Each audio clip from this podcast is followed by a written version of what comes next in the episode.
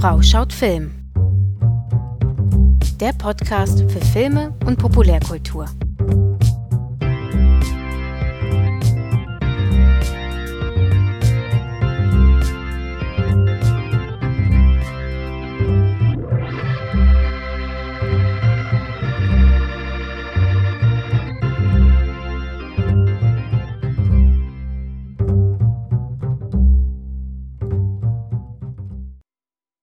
Ja, hallo und herzlich willkommen zu einer neuen Folge Frau schaut Film. Ich bin Jenny Hagemann, Kulturwissenschaftlerin und geschwätziger Filmnerd. Und diese Woche wollte ich eigentlich ähm, einen Essay machen zu der neuen Serie von Ridley Scott, Raised by Wolves, die es ja gerade auf Sky zu sehen gibt. Und ja, wie dort Mutterschaft, Monstrosität und Religiosität verarbeitet werden. Aber mir ist dann doch noch mal was anderes dazwischen gekommen und zwar die Netflix-Serie Emily in Paris und deswegen haben wir diese Woche noch mal eine Review, die unter dem Motto steht Emily in Paris, eine Warnung an uns alle. Ganz kurzer Überblick. Emily in Paris ist eine ja quasi Auftragsarbeit für Netflix der Streamingdienst hat die Serie selber in Auftrag gegeben. Sie stammt aus dem Jahr 2020 und Darren Star, der Schöpfer von Sex and the City, war hier wieder verantwortlich, hat auch die Drehbücher zu den ersten drei Folgen geschrieben. Von diesen Folgen gibt es insgesamt zehn bislang in der ersten Staffel. Die Folgen gehen jeweils so um die 30 Minuten und da geht es um eine junge Frau, Emily, die äh, zufällig äh, durch Verwicklungen in Paris landet und dort arbeiten soll. Sie ist bei einer Marketingfirma und ähm, ja, soll quasi eine französische Firma so ein bisschen in das 21. Jahrhundert holen und digitalisieren. Und sie zieht also nach Paris und erlebt dort halt ihre Abenteuer amoröser und ja, nicht amoröser Art. Ja, also ich werde jetzt noch mal kurz ein bisschen persönlich. Warum habe ich mir die Serie angeschaut? In welchem Kontext war das? Ähm, ich lag zu der Zeit, das ist schon ein paar Wochen her, für ein paar Tage im Krankenhaus und wollte einfach nur gut unterhalten werden, wollte ein paar Schauwerte haben, ein bisschen lachen.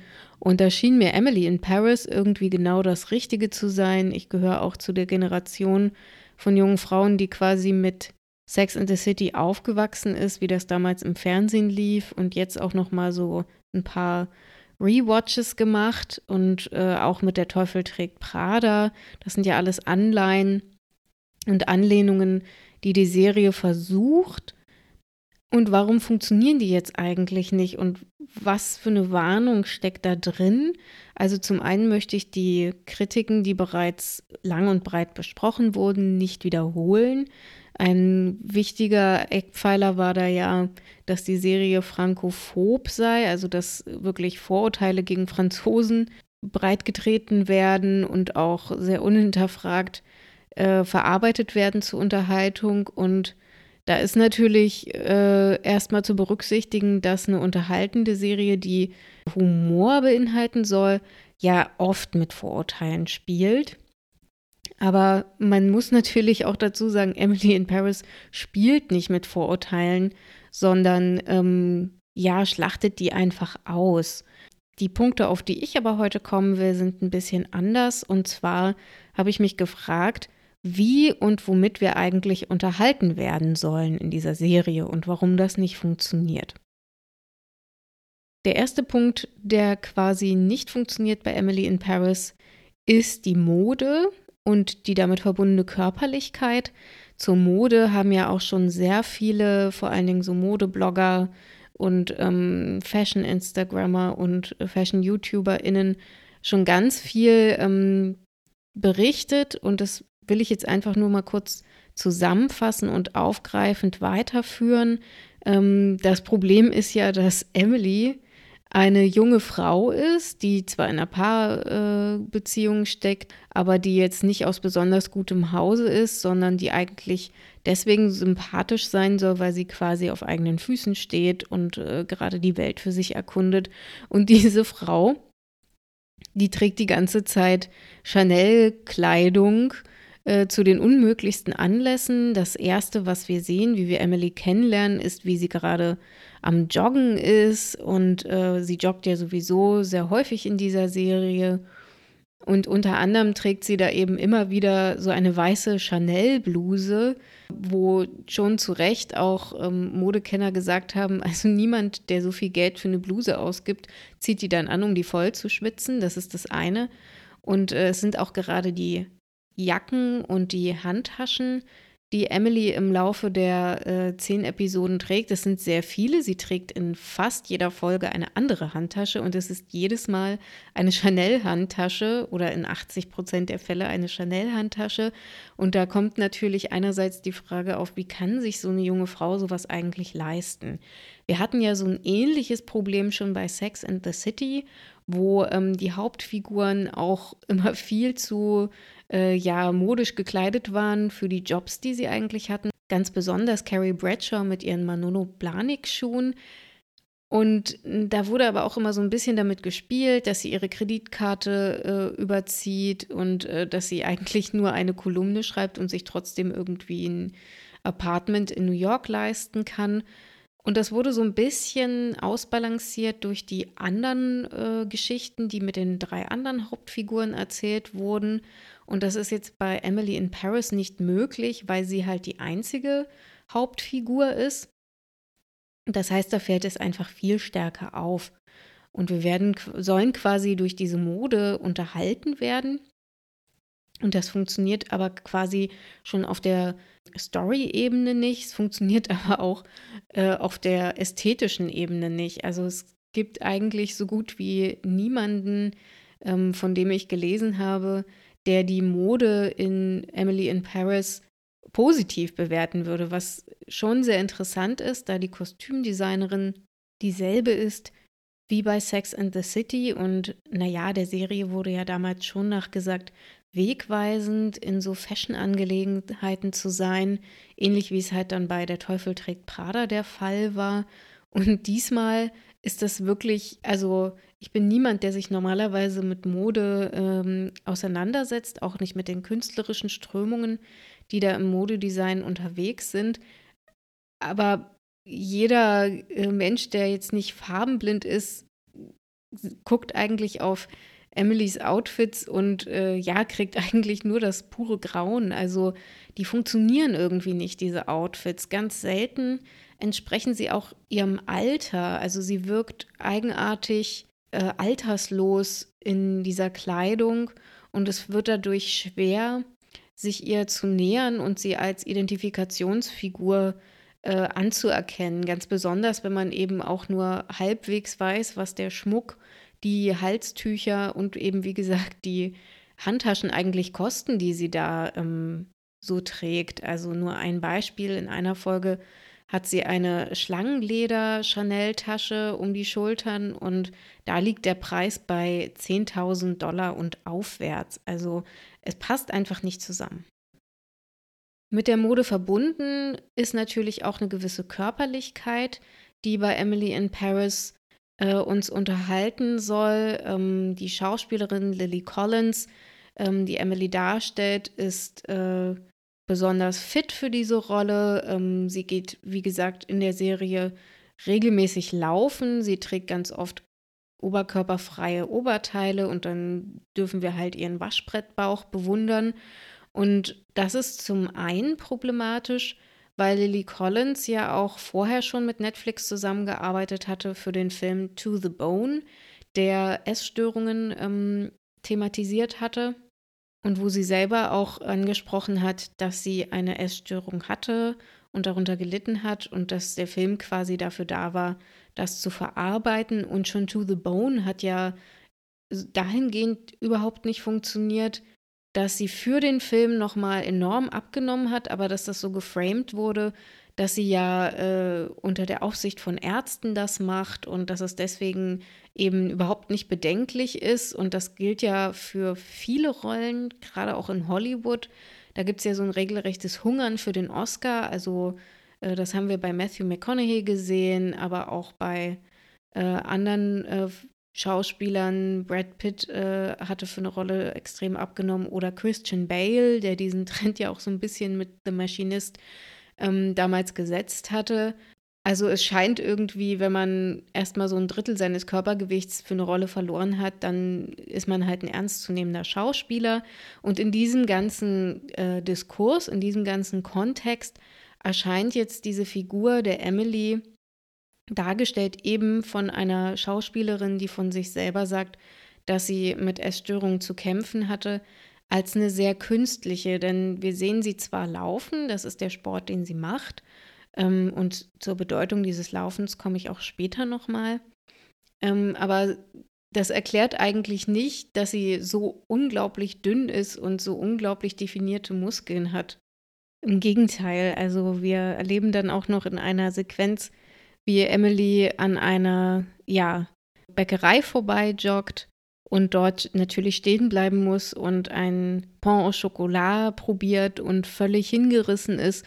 Und sie joggt dann mit diesem Pain au Chocolat weiter und wir sollen quasi irgendwie glauben, dass sie so aussieht, wie sie aussieht, nur davon, dass sie ein paar Mal laufen geht und ansonsten sich irgendwelches Fastfood reinschiebt. Und da war ich doch äh, negativ überrascht, weil ich dachte, wir hätten irgendwie in der Serienlandschaft solche Körperbilder überwunden. Ähm, ich habe auch mich sehr zurückerinnert gefühlt an die Figur der Carrie Bradshaw in Sex in the City und ich meine jetzt wirklich ihre, ihre körperliche Figur, denn auch Carrie war ja immer extrem schmal und drahtig und auch sehr klein. Und gerade wenn man sich überlegt, dass diese Serie sich eben auch an jüngeres Publikum richtet, an jüngere Frauen richtet, dann äh, ist das schon problematisch. Wir sollen natürlich von diesem Clash of Cultures auch unterhalten werden. Das ist ja diese äh, Frankophobie, von der ähm, in den Kritiken auch schon viel gesprochen wurde. Und es geht ja so ein bisschen darum, dass Emily in eine Kultur geworfen wird, die sie nicht kennt und die sie aber auch so ein bisschen verändern soll. Das ist ja quasi ihr Job in dieser Marketingfirma, äh, da neue Impulse reinzubringen. Und die Unterhaltung entsteht quasi durch diese Nationalismen und durch die Vorurteile, äh, die dort immer wieder bestätigt werden. Also die äh, Franzosen, die rauchen natürlich ganz viel, sind von oben herab, die essen keinen Mittag. Wie gesagt, da wurde schon viel zu gesprochen welcher Kulturbegriff steht da jetzt eigentlich dahinter? Also wenn wir uns mit Stuart Hall, dem Mitbegründer der Cultural Studies, nochmal ähm, ins Gedächtnis rufen, dass Kultur quasi so ein Set ist aus äh, Meinungen, Ansichten, Sprache und Benennungen von Dingen, auf die sich eine Gruppe von Menschen einigt. Und wenn man da dazugehören will, dann muss man dieses Set äh, eben auch sich aneignen und auch diesen Wertekanon, der damit äh, transportiert wird, quasi sich aneignen und den mit vertreten. Und daran hat Emily aber überhaupt kein Interesse. Also nicht nur, dass sie kein Französisch kann, das äh, ist von dem Plot so vorgesehen, dass sie da reingeworfen wird, weil sie eigentlich gar nicht für die Stelle vorgesehen war, aber Sie ja besucht dann auch irgendwie erst ab gefühlt der, der Mitte der Serie überhaupt einen Sprachkurs, ist der Meinung, dass sie mit einer App das irgendwie schon alles hinkriegt und wenn sie gelegentlich irgendein französisches Wort einpflicht, dass die Leute sie dann schon total charmant finden und begeistert sind und sie ist immer wieder zurückgeworfen davon, dass vor allen Dingen ihre Chefin, die so ein bisschen so ein Miranda Priestley-Charakter ist äh, oder ja eigentlich fast so eine Art Stereotyp von böser Stiefmutter oder so, der böse Girlboss, die ähm, hat dafür natürlich überhaupt kein Verständnis und jeder, der schon mal ernsthaft in einem anderen Land äh, gearbeitet hat und sich in eine neue Firma einarbeiten sollte, dem müsste eigentlich auch klar sein, dass man da aber schnellstmöglich zumindest versuchen sollte, die Arbeitssprache im Büro mitzuverfolgen. Stattdessen lebt sie in einer Blase aus Menschen, die alle Englisch können. Also das liegt natürlich auch daran, dass sie Amerikanerin ist und dass sie eine Sprache spricht, die halt wirklich auch sehr, sehr viele Menschen in sehr, sehr vielen verschiedenen Ländern sprechen. Und sie geht halt einfach davon aus, dass das da auch so ist. Und wenn dann mal ähm, jemand wie diese Sylvie, ihre Chefin, auf sie zukommt und eben nicht so agiert, dann ist sie total verstört. Das ist also noch etwas, was einfach nicht unterhalten kann, weil es eben nicht funktioniert. Jeder, der sich das anschaut, ist nicht dazu in der Lage, mit Emily mitzufühlen, weil man eben stattdessen sich fragt, warum sie nicht einfach ihr Verhalten ändert. Der nächste große Unterhaltungswert, den die Serie versucht zu generieren, ist natürlich die, ich sage jetzt mal, heteronormative Romantik, also ja, irgendwelche interessanten Begegnungen mit jungen Männern, unterschiedlich alten Männern. Ähm, da fällt schon mal auf, alle stehen auf Emily, also jeder männliche Charakter, den sie trifft, der jetzt nicht ähm, schwul ist. Natürlich gibt es einen Schwulen, der auch natürlich schwarz sein muss in der Serie. Ansonsten aber wirklich nur Heteromänner und die sind auch alle recht gut aussehend und die fallen quasi alle vor Emily auf die Knie, was einmal schon mit ihrem Erscheinungsbild irgendwie nicht zusammenpasst, weil halt wirklich ihre Outfits sehr, ich sag jetzt mal, exzentrisch sind also die stehen alle auf Emily, das ist das eine. Aber sie steht auch auf alle Männer. Also es gibt eigentlich keine ähm, romantische Offerte, die sie ablehnt. Und das wirkt nicht befreit und selbstbestimmt, sondern das zeugt von fehlender Charakterstärke und von fehlendem Selbst. Und damit nähern wir uns auch dem Kern, dem Problem von Emily in Paris. Ähm, Männer werden von Emily nämlich konsumiert. Äh, es gibt einen neuen, der in ihr Leben tritt und der wird dann erstmal kennengelernt und mit dem wird was unternommen. Dann tritt ein neuer ins Leben und mit dem macht sie genau das Gleiche. Es gibt quasi so gut wie keine Unterschiede. Es gibt natürlich den, der am besten aussieht und der für die Handlung am wichtigsten ist. Und der hat natürlich eine Freundin, die total nett ist. Das ist dann eine von zwei Freundinnen, die Emily ähm, in Paris findet um die Handlung so ein bisschen zu verkomplizieren. Aber im Prinzip, ähm, ja, gibt es immer mal wieder einen neuen und sie probiert den dann aus und wenn sich herausstellt, dass er irgendein Problem hat, dann geht sie zum nächsten über. Wenn man das jetzt mal vergleicht mit einer Figur wie Samantha Jones in Sex and the City, die ja auch ja quasi ein sehr befreites Sexualleben geführt hat. Und das war ja auch einer der Punkte, der in den 90ern ähm, so als revolutionär wahrgenommen wurde ähm, von der Serie, nämlich eine weibliche Figur, die wirklich mit ihrer Sexualität im Reinen ist und zwar nicht auf eine monogame ähm, Weise, sondern eben auf eine freie und experimentelle Weise. Emily ist aber gar nicht so, sondern sie ist wie so eine Art Serienmonogamistin. Sie hat dann immer diesen einen äh, Mann, der sie interessant findet. Und es wird auch nie ganz klar, warum sie sich eigentlich zu denen hingezogen fühlt. Also nicht nur, dass schwer nachzuvollziehen ist, warum diese Männer Emily jetzt eigentlich so spannend finden, sondern es scheint auch ähm, keine Verbindung zu ihr zu geben. Die Männer, die sehen irgendwie alle gut aus, die sind nett zu ihr. Meistens sind sie auch relativ gut situiert. Ähm, der Hauptinteresse, der Koch Gabriel, ist da fast noch mit der ökonomisch äh, am ja, prekärsten Gestellte, doch auch der hat eine reiche Familie, die irgendwie ein Champagner-Anwesen haben. Also es gibt auch überhaupt keine sozialen Unterschiede in dieser Serie und Emily lebt da in ihrer Blase, alle Männer kommen aus dieser Blase und es wird nie klar, welche tiefere Verbindung sie da eigentlich jetzt überhaupt aufbauen soll zu denen. Das liegt eben daran, dass äh, einerseits die Unterhaltung in Emily in Paris dadurch entstehen soll, dass wir es mit einem angeblich sympathischen Charakter zu tun haben, den wir mögen sollen. Das ist aber deswegen so dysfunktional und geradezu gruselig, weil Emily überhaupt kein sympathischer Charakter ist. Einmal, weil sie eben sich nicht in andere Kulturen einfügen kann, weil sie ähm, ja gar nicht als äh, gut geschriebener Charakter auftritt, weil die Mode, die sie trägt, völlig äh, an dem vorbeigeht, was ihrer Figur eigentlich entspricht. Und, und jetzt komme ich zu dem für mich wichtigsten oder für mich gruseligsten Punkt. Emily ist ein völlig entgrenzter und konsumorientierter Charakter.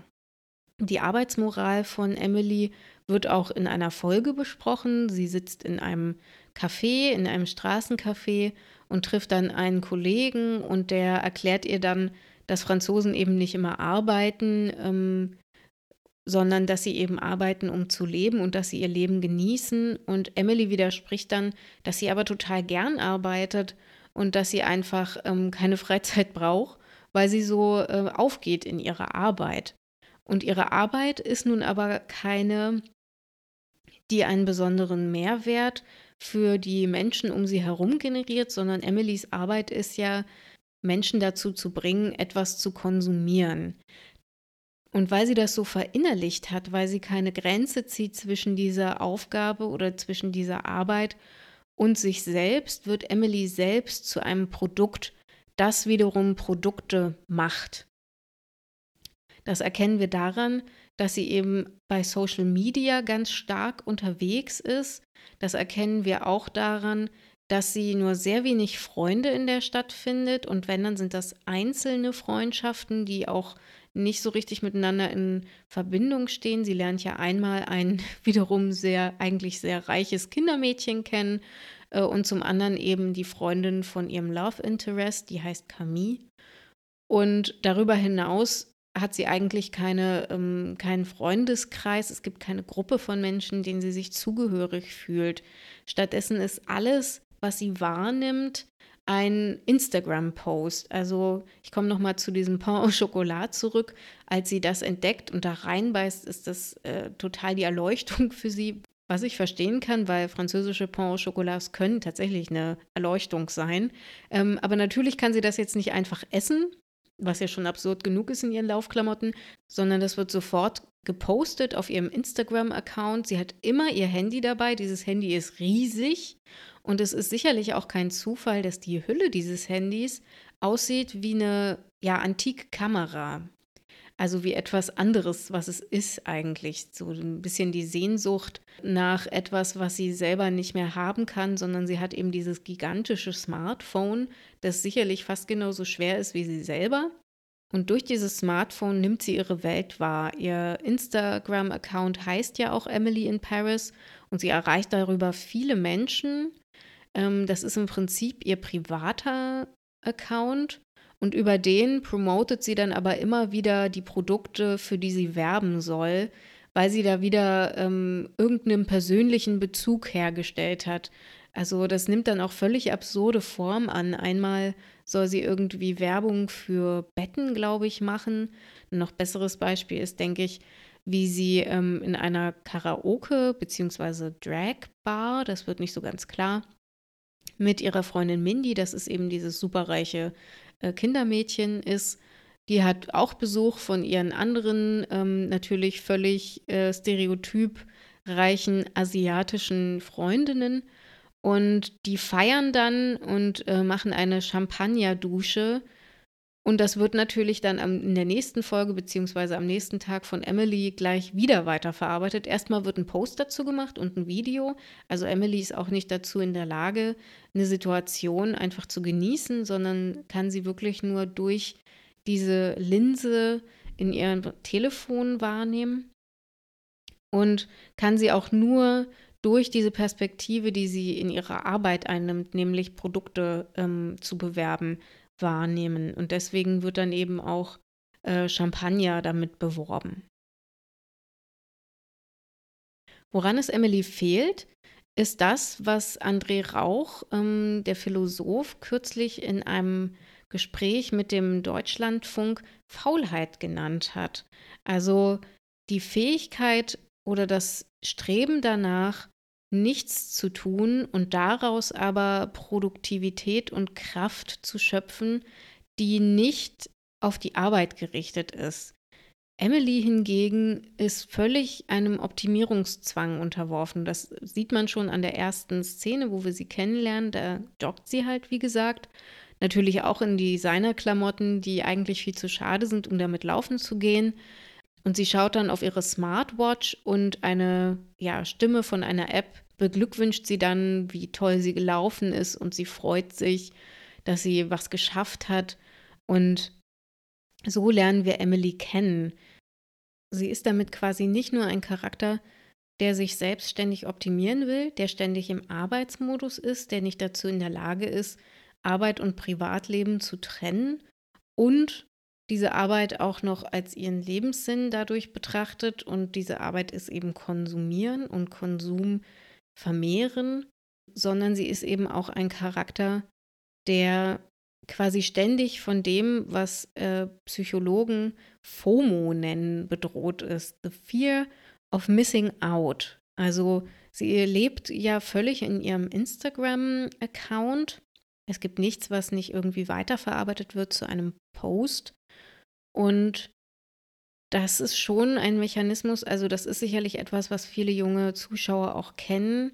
Dieser Zwang, geradezu immer wieder zu schauen, was gerade bei Insta, Facebook, Twitter oder TikTok gepostet wurde. Und da muss man sehr vorsichtig sein. Also in der aktuellen Psychologie heute gibt es einen sehr interessanten Beitrag von Wiebke Bergemann, die eben über diese Sucht, ähm, diese Social-Media-Sucht schreibt und die eben auch beschreibt, wie hoch die Gefahr ist, da in eine sogenannte digitale Depression quasi zu rutschen. Also man gibt völlig sein Umfeld auf und lebt nur noch in diesen Medien und ist immer wieder auf der Suche nach diesem einen interessanten Post und nach eigenen Möglichkeiten, sich nach außen hin so darstellen zu können, dass man eben gemocht, geliked wird. Ja, ich fasse also zusammen. Emily in Paris versucht uns dadurch zu unterhalten, dass alles zum Konsum wird, dass alles konsumiert werden kann, Männer, Freunde, Erlebnisse, dass das auch gut so ist, dass das ähm, zu einer Arbeitsmoral gehört, die nicht zwischen Arbeit und Privat unterscheiden kann und dass das alles verkörpert wird durch eine junge Frau, die relativ wenig Persönlichkeit ähm, angeschrieben bekommt. Also diese Figur ähm, kriegt man auch ganz schwer zu fassen über ihre Mode hinaus und die schon deswegen nicht glaubwürdig sein kann, weil sie eben auf der ähm, Kostümebene völlig falsch äh, und schief dargestellt wird. Dadurch wird Emily in Paris zu einer Warnung an uns alle, dass wir uns zurückbesinnen äh, auf unsere Interessen, die außerhalb äh, der digitalen Sphäre liegen, die vielleicht auch außerhalb unseres Berufsfeldes liegen und die auch außerhalb des Konsumierbaren liegen. Also das ist natürlich in dem Kapitalismus, in dem wir leben, sowieso extrem schwierig, Dinge einfach zu tun und sie nicht ähm, ja, zu sich zu nehmen, zu konsumieren. Aber für mich war Emily in Paris wirklich nochmal ein Impuls, wieder sich auf solche Dinge zurückzubesinnen und ja, einfach weiter zu suchen nach guter Unterhaltung. Also viele dieser Probleme, die ich jetzt angesprochen habe, wären mir vielleicht nie so ins Auge gefallen, wenn Emily in Paris ansonsten eine unterhaltsame Serie gewesen wäre. Aber das war sie ja einfach gar nicht. Also weder haben die äh, Witze da gezündet, noch waren die Figuren sympathisch, noch konnte man sich da irgendwie reinfuchsen. Und natürlich ist es so, dass auch bei Sex in the City Carrie Bradshaw kein besonders sympathischer Hauptcharakter war. Sie war tatsächlich auch nicht als Sympathieträgerin geschrieben worden, ist in den 90ern lange so gelesen worden, aber gerade wenn man sich die Serie heute nochmal anschaut, dann sieht man eigentlich, dass ähm, die Figur der Carrie Bradshaw ähm, von Narzissmus getrieben ist und ständig falsche Entscheidungen trifft, äh, siehe Mr. Big. Aber die Serie hat eben trotzdem funktioniert, weil sie vier Figuren vorgestellt hat, die letztendlich alle zusammengenommen die Komplexität eines Menschen ergeben haben, diese so vier verschiedene Seiten einer modernen Frau. Emily muss das alles im Prinzip alleine darstellen oder man hat sich dazu entschieden, in dieser Serie das alles durch eine Figur darzustellen und das funktioniert eben leider überhaupt nicht, weil man leider versäumt hat, Emily irgendwelche Charakterzüge äh, zu geben. Ja, das war es mit meiner dieswöchigen Review, diesmal zu Emily in Paris. Ähm, ihr merkt, die Serie hat mir überhaupt nicht gefallen und ich hoffe, man konnte gut nachvollziehen, warum das so war. Ähm, über Geschmack lässt sich sicherlich streiten, aber äh, die Serie krankt ja eigentlich an Problemen, die jetzt nicht mit äh, Geschmäckern zu tun haben.